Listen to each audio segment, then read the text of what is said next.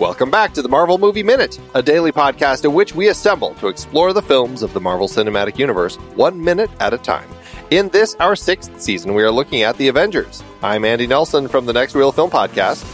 And I'm Pete Wright. And today, one of the central questions of the MCU Does Loki know how to wrestle? uh, we'll never, we may never know, Pete. Uh, today, we're talking about minute 84, which begins with Thor running at Loki and ends with another downed mercenary. But from whom? Back on the show this week, we have Mike Gravagno from the Superhero Show Show and Movie of the Year. Hey, Mike. Hello, I'm back and happy to be here, you mighty Marvel Minuteers. there it is. That's three. That's That is three. three. I Lock think it I in. finally nailed Trade- it. That's right. Trademark? the mighty Marvel Minuteers. We need a shirt, Pete. Yep. Mighty Marvel. Making a note, Andy. All right. Well, yesterday at the end of our minute, we had Thor coming through the doorway into the detention hall and seeing Loki uh, stepping out, and and he starts bellowing at him, and we cut. So we decided let's save our Thor conversation for today, and here we are. So we've got this moment of Thor running at Loki, and Loki's little his little "I'm going to wrestle you" uh, move that he does, and then disappearing. His half crouch. what is up with that move? Like his hands, like he looks like every 1950s wrestler's yearbook picture. Well, Yes. they're old gods, Pete. So their Yeah. their methods are not They up are. to snuff. They're, they're not the most modern of wrestlers. That is the truth. Okay. I appreciate you setting us straight.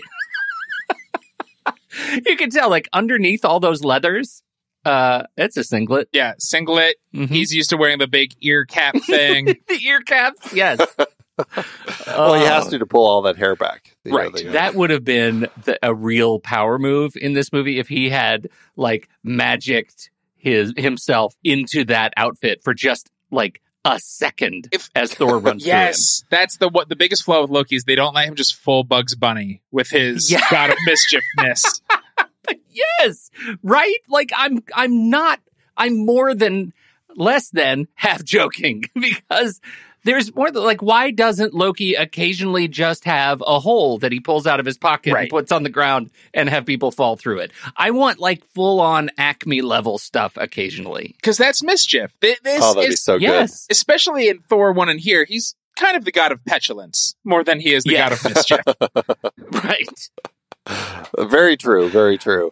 Yeah, I mean, even when he changes outfits, which we've seen him do in both films now, it is to put on, uh, you know, fancy duds. Mhm. Basically, Yeah. you know, it's it's, it's the I'm going out to the theater duds that he's uh, he uh, we see him in when he shows up in Stuttgart. Right. So yeah, it's kind of funny that he doesn't use more opportunities to really, really ham things up. Like, I mean, Joker level things where suddenly it's like he's in some crazy outfit and it's just like, why? Because I'm the god of mischief. Why not? Yeah. Why not? I think it's Thor the Dark World. Uh, like the one good thing about that movie is uh, he turns into Cap for a while and he's just like razzing Thor as Steve. Uh, Yeah. and somebody's finally like, he could do anything, right? Why would he not do stuff like this? Yes, for sure. Yeah, I mean, we get to see fun moments like when he's doing the plays and things like that. Yes. Like there, there are fun moments, but as the character himself, it would be really Mhm. fun to actually have him creating more mischief. Yes. That's what we need more of. Th- th- this is kind of mischievous. He's escaping. He knows he's going to trick his brother. And like, I really do like his tired, like how I've been pulling this trick Yeah. on you for 500 years, bro. How are Yeah. you still falling for it? it's so good. It just plays so well into just like their relationship. And this is what I I really do enjoy about this film is that it does definitely feel like there is this uh, continuing line of this constant back and forth between the two of them as brothers that we had in Thor. And they still love each other, but they're constantly at odds. And this is just a, a great moment of that. I I would say Thor still loves Loki in this movie. It's it's interesting. It's been a while since watching this, but like with Ragnarok, uh, and then the Loki's own show, forgetting like how it's he kills thousands of people in this movie, and then Oh, yeah. we're just like he's fine because he's charming. Yeah. Like how does Yeah. he become? Redemption. It's crazy that, and this is you know the, the problem with comics and comic book based stuff is like, well, they're cool now, so I'm not gonna have them have consequences. This is uh we've brought this up a lot in this show because it's like yeah he killed 80 plus uh, shield agents in the Uh-huh. beginning when the you know, the whole tesseract exploded and destroyed the base and then uh, you know at the at the um in Stuttgart at the opera or wherever the concert hall the, the museum whatever it is um, he like takes a guy's eyeball out of his head and then he nearly kills an old man just to make a point it's like this is a dark dark character and this is the version of him in particular that gets his own TV show. And so it's a very dark line that uh, this character goes on. But Tom Hiddleston is so adorable. He's so adorable. And and I've read, I don't know if this is like official company canon, but like I think fans trying to wiggle out of liking somebody who's genocidal are like, well, he was under he was too was under control of the Mind Stone. Even though he didn't get zapped, he was near it and it, it was influencing him. That's why he's so dark here. There is a whole line of thinking with that that I, I don't know. We've talked about a little bit back and forth because it's kind of come up like, is he, is there some sense that like this is why Thanos was okay giving him the Mind Stone Hmm. after all, to go to some other planet and instead of coming himself because there was this level where he had somewhat of control over him and only because Loki was so in on board with all of the stuff like Right. yeah sure I totally want to take over Midgard and and ruin my brother's uh, planet that'd be great like that that would be why it'd be so easy to kind of suck him into that but at the same time it's just like you just don't see it and so I, I struggle with that as a conceit and I think that it is fans largely who probably are writing that into their uh, their story so that they can say it's okay to still like Loki because of that. mm-hmm. Also, Hiddleston is damn charming. Yeah, it was his. It was charming. I, I would rather fans be honest and be like, "Look, he's very handsome. He's very charming. He's I don't care that he killed half of New York. Let's move on." Same reason I Loki love uh, Hannibal Lecter. Like, come Yes. on, like it's okay. Super charming, dapper, knows how to pair wine. Um, it's it's all right. Yes, and they even because of charm. put him in the Hannibal Lecter. This whole prison with him to, before not Right. our minutes, but it's, it's right. such Even- an ode to Silence of the Lambs. Yeah, it, it is an ode to Silence of the Lambs. That's so true. I just now I want to hear Loki go. Fava beans. While wearing a wrestling singlet. if only. New Halloween costume Yeah. that nobody Yeah. will get. right. but we will, and sometimes that's all that Yep, matters. that's all that matters. so funny. Wonder what AI art can do for me right now. you, you guys go ahead. oh man. Um, again, tracking our mercenaries, we do finally see the mercenary who did show up here in the in the uh, detention center. This is the one who frees Loki, and you know this is a question we'll save for later. But I, I do have a question: Does he actually stop in the lab on the way and get the scepter to bring it down here? Oh, We'll sa- we'll save that Okay, question for that. later. See if we can figure that out. But I do wonder often about that. it's I. It took me a few watches because at first I was like, "Wait, but how did Loki get out? Could he have gotten out this whole time?" And then I was like, "Oh, the guy who just kind of slack jawed Yeah. standing there. He let him out. Okay, because Thor runs in, they do the flip, and then the uh, Thor smashes the side, and it looks like it could fall out. And the guard's face is hilarious. Loki is like surprised and it's funny. The guard is just like, "Oh no, should we stop this, boss?" Like he's so stunned. He's like, "I don't know what to do right now." you know he's he's a, a you know a, a utility stunt player and he's doing his job Yeah. he's he's here to take hits uh well all right so um uh so barton's on the way and i guess the whole their plan well actually i'd love to get your thoughts on it we've been talking a lot about the plan uh why their whole plan was to get loki up here in the first place um and and now that loki is here Barton's plan is to okay, I'm gonna I'm gonna hone in on the scepter because it's it, we can track its gamma. We'll follow find where you are. We'll pick you up and then we'll bust out of there. Uh, you know, what do you think of the plan as far as what their intentions are? I, I think it's the so many villains and so many movies have done this plan now. He Loki did want to get tra- uh, trapped on purpose, with Cap points out in the movie. He's like, "Come on, that was too easy," and everybody's like, "Shh, you're a Boy Scout." Uh, just I, because the Mind Stone and Loki together are messing with everybody on the boat's head, and so Clint and the Mercs are going to cause chaos, but not as much emotional chaos like if if Loki wasn't there and they're like, well, we'll attack the helicarrier, it would have gone much smoother if all the Avengers were just like doing fine and not at each other's throats when it all started. And so I think it's just to sow discord and mischief. Oh, he's doing it. Finally, the plan He's- is mischief. He's mischiefing. Yes, the plan was mischief all along. There it is. All right. Well, uh, with that, I suppose that we can, we can actually buy into this whole thing. But we do, you know, so we have this cute moment between the brothers, and that takes us to uh, to Barton, who is on his way here. He's coming to presumably meet up with Loki and the mercenary, so that the three of them can now uh, head up to the Quinjet and take off. But Barton uh, is on the catwalks, and he does get stopped. Now, Pete, I know we've had some uh, some arguments about the fact that this helicarrier seems awfully empty. I will say, yes, the catwalk is empty, and I know, uh, you know, we've already recorded episodes uh, for later in the week um, about the emptiness of this particular area. But when he first comes into this catwalk area, we do actually see there are a number of people working below him. Yeah, these are two. There are two parallel catwalks that are revealed here, right? Because they're jumping back and forth between these two catwalks, and there are a couple of people below. That's right. But these things extend what the length of the helicarrier, and no one else is on them. They've all listed. They've all listed into other parts of the ship right now. They got dumped just- like when, when the salt is stuck. Somebody just shook them all up, so they're just hanging Yeah. out on the, the aft side of up the in the- helicarrier. They're in the pipes. Yes. They're all wedged in the pipes above. This is just it's just one of those things that that you know again not made for for movie by minute, but I just think that this is one of those um you know this is this is built on the aesthetic of a military vehicle, right? Right. Of a of an aircraft carrier and carriers don't look like this. This is designed, this production designed for dramatic license. And it is a thing when watching the movie like this that takes me out of it because it feels like there was such opportunity. I think they actually had better opportunity to to go like full submarine aesthetic. And Mm. what does a fight look like in really small compartments, Yes. right? That could have been crazy cool.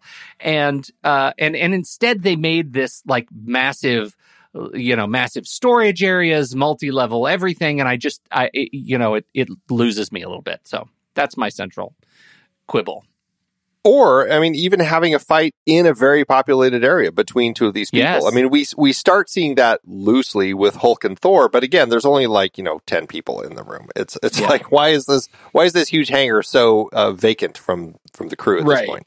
and it makes sense that they would all bail if it's Hulk versus Thor. But if Sure. it was Nat versus Clint, and you could see a guy coming up with a wrench and trying and like really show that these are elite fighters if they had some normies to mess around with. Yeah. I think there would be an interesting thing there, and then it creates situations with with Barton and his arrows as he's getting ready to shoot. Is Natasha then not just trying to avoid them, but also trying to like make sure that the arrow doesn't hit somebody behind her or something? You know. Right. So it could be cool. But we do finally get the two of them going toe to toe here as, you know, he's kind of marching and then suddenly she shows up directly behind him. And uh, I, I guess what I like about this fight, I, I don't think it's the most creative, uh, creatively crafted fights in the film, but I do like that uh, it it does feel like two people who know each other and know uh, what each other's strengths and weaknesses Yeah. are and I like that it's you know we're seeing a fight between two non supers. Yes, and and yeah, the hand to hand, and it, it is proof that bow and arrow is uh, not a great weapon, especially in close Well, quarters. yeah Yeah, because he right. turns around and fires by her head. Because you can't at that point you can't like switch. Yeah, right. Jump back What real I- quick. one of the one of the best bits of it is when they they get it they're they're in their their fisticuffs and she like grabs the bow string Yes. and he's holding the bow and there's there's like a straight up three stooges Yes, kind of he just of lets go of the bow for a It's like, second, so it slams her in the face. Yeah, yes so good so good I, I yeah, I, and that's that's actually like okay, that was kind of creative, like coming Yes. up with something like an interesting way to kind of combat somebody who's doing that. What I like about this is, you know, it actually gets rid of his bow, and this is where Clint pulls out his blade. Now, I didn't Mm. realize this. My my uh, my Hawkeye knowledge didn't, uh, you know, go into the realm of the blade usage of Hawkeye, but he also has a specialized dagger made by the knife manufacturer Busa. And this knife, if you look at this dagger that he's using, it is incredibly cool. It actually has an arrow uh, designed into the sh- into the blade, kind of running up the blade, and then the the handle of the dagger is a bullseye symbol, and it kind of runs through Oh, the whole awesome. length of the handle. It is a really cool dagger, and it would be kind of one of those cool things to just like. I mean, it's not like I have daggers and swords on my wall, but still, it's one of those things that would be a cool prop to kind of have. Oh, uh, somewhere. Yeah. And and it, like it does like we've seen him like clearly he's a shield agent. He he's mind control, but he's doing cool fighting things. But that's when like he drops the bow and arrow and he pulls out and he does a cool knife and he was like, oh, this guy might be dangerous. He's not just like a goofball with arrows. Yeah, right, exactly. Yeah, he, I mean, he knows what he's doing with this thing. I mean, he actually looks more dangerous with Yes. this than with his bow, which may not bode well for Hawkeye as the character, but still, he looks pretty cool. I mean, we, we haven't really talked. I mean, uh, is Hawkeye a character that you've ever followed, or is he more just one of these characters that pops up in movies that you watch from time to time? For a long time, he was just that. He was a guy who popped up in, and and more the the comics, right? He's like bright purple and he's a goofball and he's kind of a pompous ass. Very different from this. The, the MCU Hawkeye is so beholden, just like a lot of the MCUs, but to the ultimate Yeah. universe Hawkeye, which is uh boring. The Ultimate Universe Hawkeye has no personality. He is just there. and I, I'm not the biggest Jeremy Renner fan in general. And so I was like, eh. But then the Age of Ultron, he won me over. I think he does a lot better. It- when when he's just like, I'm just a guy with a bow and arrow. We're shooting robots. I don't know why I'm here. Let's go fight. Like, and then the Hawkeye TV show. I was like, okay, now it feels like Hawkeye. But it's a Matt Fraction's run from a few years back is what took me from being like Hawkeye to like I love this character now because Sure. it's what is he like when he's not hanging out with the Avengers and he's just living in Brooklyn in an apartment building and he's kind of a POS uh, and he, he's just a funny weird dude and the more elements of that just makes him more interesting to me. You know, I have plenty of issues with the fact that for the film that they decided, well, we'll just make him a villain for the whole first half of it, and then then he can be a hero the rest of it. But um, I because as a character, I, I I liked the character in the comics um, more than in the movies. Although I I like Jeremy Renner, I think that he's he's great, but um. Yeah, it's it's an interesting character, and I'm just I'm glad we're getting to a point where we can stop being a bad guy. Right. And that really bu- bugged him when, when, cause I think, you know, he, they all auditioned for who knows how many films in the beginning. And then when he got this version of the script, he was pissed. Yeah. Yeah. Rightfully so. It's it's nonsense what they what they do to his character, but uh, you know we get this is the this is the start of the big turn, and it's a relief, kind of that we get to see him as a a- as the character as playing the authentic sort of MCU version of Hawkeye, and also we kind of have to see him play the MCU version of Hawkeye, right? Like I like him and I like Hawkeye, but he is a bit dour, especially the more that we've talking about Hawk. We've been talking about Hawkeye. They gave so much of the Hawkeye personality to other characters, and um, and so we we're still stuck with the same guy that Stellan Skarsgård introduced us to Uh-huh. in Thor. Oh, the Hawk in his yeah. roost. Yeah. in his roost. Yeah, and and so you know it's it's fine, but I can understand why. I I, I don't. I mean, I I I really liked the the Loki TV show very very much. I love the series and um, had a great time with it, and I feel like that's I I kind of wish it didn't come. Uh, not Loki, Hawkeye. Uh, I kind of wish that it didn't come so late in what is clearly the Hawkeye arc, because that was a show designed to hand it off to Yes. someone Right, else. I know. Right? Yeah. Yeah, they finally So- give him something fun to do, and it's like, Yeah, okay, now and- you're done. it's this. Yep. Patch on the back, send Right. you on your way. uh, well, well, we go from this fight back to Thor and Loki in the detention center. This is where we finally see Thor trying to figure out how to get out of this thing, and he takes Mjolnir, smashes it into the glass, putting a nice big crack in it. And uh, you know, as we kind of already alluded to, it it shifts things a little bit. It seems like this actually may not be the best thing to do, but I I do wonder if Thor just kept hammering at it, would it uh, would he actually break through quicker than Loki could kind of open the bottom and hit the plunger? Right. Especially because there's right now there's a floor. Yeah, exactly. So it just kind of rest on that for a bit. And Yeah. he proves later in the movie that uh, he could get out with just a couple good swings. So he could have done that here. He gets out with one swing later. Yes. Well, I assume So- his skull slamming back and forth is also what helped weaken that glass. well, and maybe he hits this place where he already cracked it. So right. maybe it only needed one more hit. He just doesn't know because he never tries. But th- this is also the moment where, because earlier, like, well, the, the brothers love each other, and I, I do believe Thor loves Loki. But Loki's like, who knows if we're immortal? Let's find out. Like, he does. Yeah, He, right. He's murderous. Yeah, and I, I think that's actually a really good point. Like, I think that there is uh, kind of a level of love between these two characters, but at the same time, I think if Thor did something that actually accidentally killed Loki, I think he would be pretty upset about it. If Loki did something that accidentally killed Thor, I think he'd be like, well, that is sad, but I'm okay moving on. Right. But he's so charming. And I think that's where we are. okay, moving on. Yeah. Gotta grieve, but mm, work to do also. Yeah. Busy sketch. Yeah.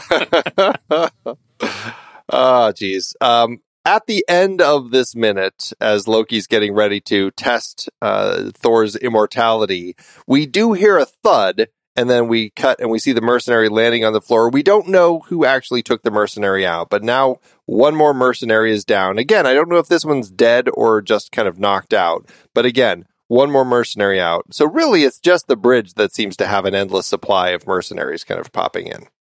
Is uh, my theory is this is the first MCU mutant, and all the mercenaries were actually Jamie Madrox, the Multiple Man. And so that's why every time one gets knocked over, three more pop out of that unconscious one. Oh, I love that. If only they'd given us the briefest bit of that effect, like the entire thing would be fixed. That oh, okay. Well, um, I, any last thoughts on any of this minute? Um, you know, we've got some good stuff going on with our characters here. Thi- This minute is the the preceding minute to one of my favorite minutes in in the whole movie, and somebody scooped it up before I could say I'll guess that one because I I love Phil Coulson. Spoiler alerts of Who Knocked Who Out. Uh, I love Phil Coulson. Was a huge Agents of Shield fan, and look, Clark Gregg in general is such a, a wonderful actor. He does so much with so little in this movie, but in, and like it really does. The movie hits a home that like the Avengers form because of what's about to happen in the following minute. Uh, so I was like, well, fine, I'll do the three minutes leading up to that. And then sneak in my opinion. Yeah, That's right. Right That's the to very me. last second. what do you think about the way that uh, you know we always refer to the uh, writer director as Tig Notaro because the whole Army of the Dead thing? Um, what do you think of the way that Tig uses this as a tool in his scripts, as far as building a, a character that you love, like really amping that character up, and then killing them like uh, late in the film to kind of amp up the emotional attachment and engagement with the film? I've loved that since I was a kid. Well, one, one of the first like series I was super into was called Dragonlance. It's in like a D and D sub series, and there's a bunch of novels, and several of the main characters in that first trilogy die. And as a kid, I was like, I didn't know you could do that. And then Mm. Tig has, as you pointed out, has always done that.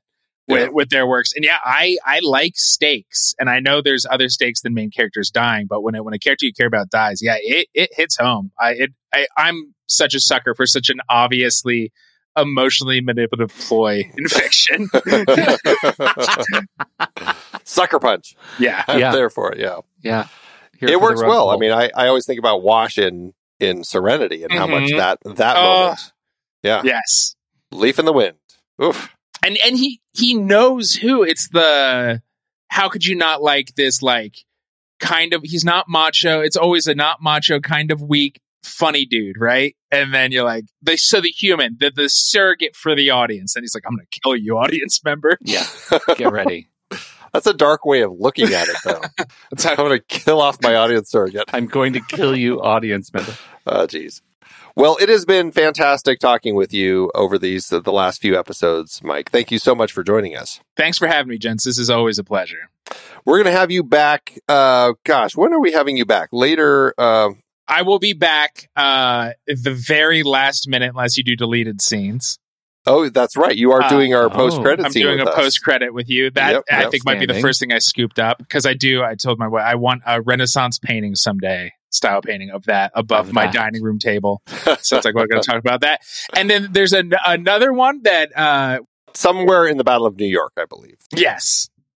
It is a pretty important moment in the Battle of New York. Excellent.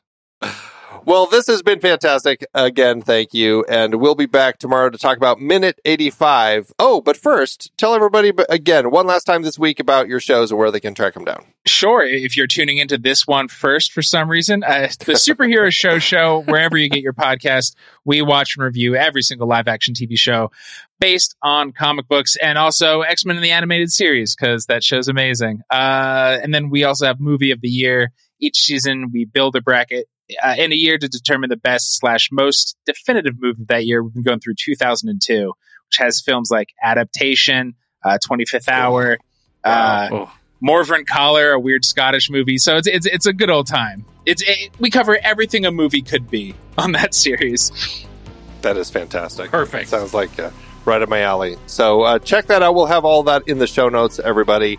And uh, we'll be back tomorrow with uh, Dean O'Carroll, a playwright who's written some Marvel stuff. It should be pretty fun. And so that's it for today. So, Pete, thanks as always. I wonder what Dean thinks about Loki in a singlet. Hmm. Until next time, true believers.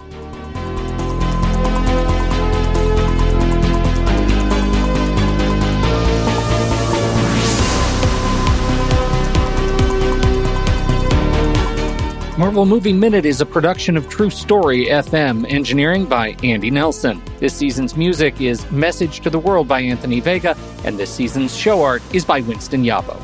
Find the show at truestory.fm. If your podcast app allows ratings and reviews, please consider doing that for our show.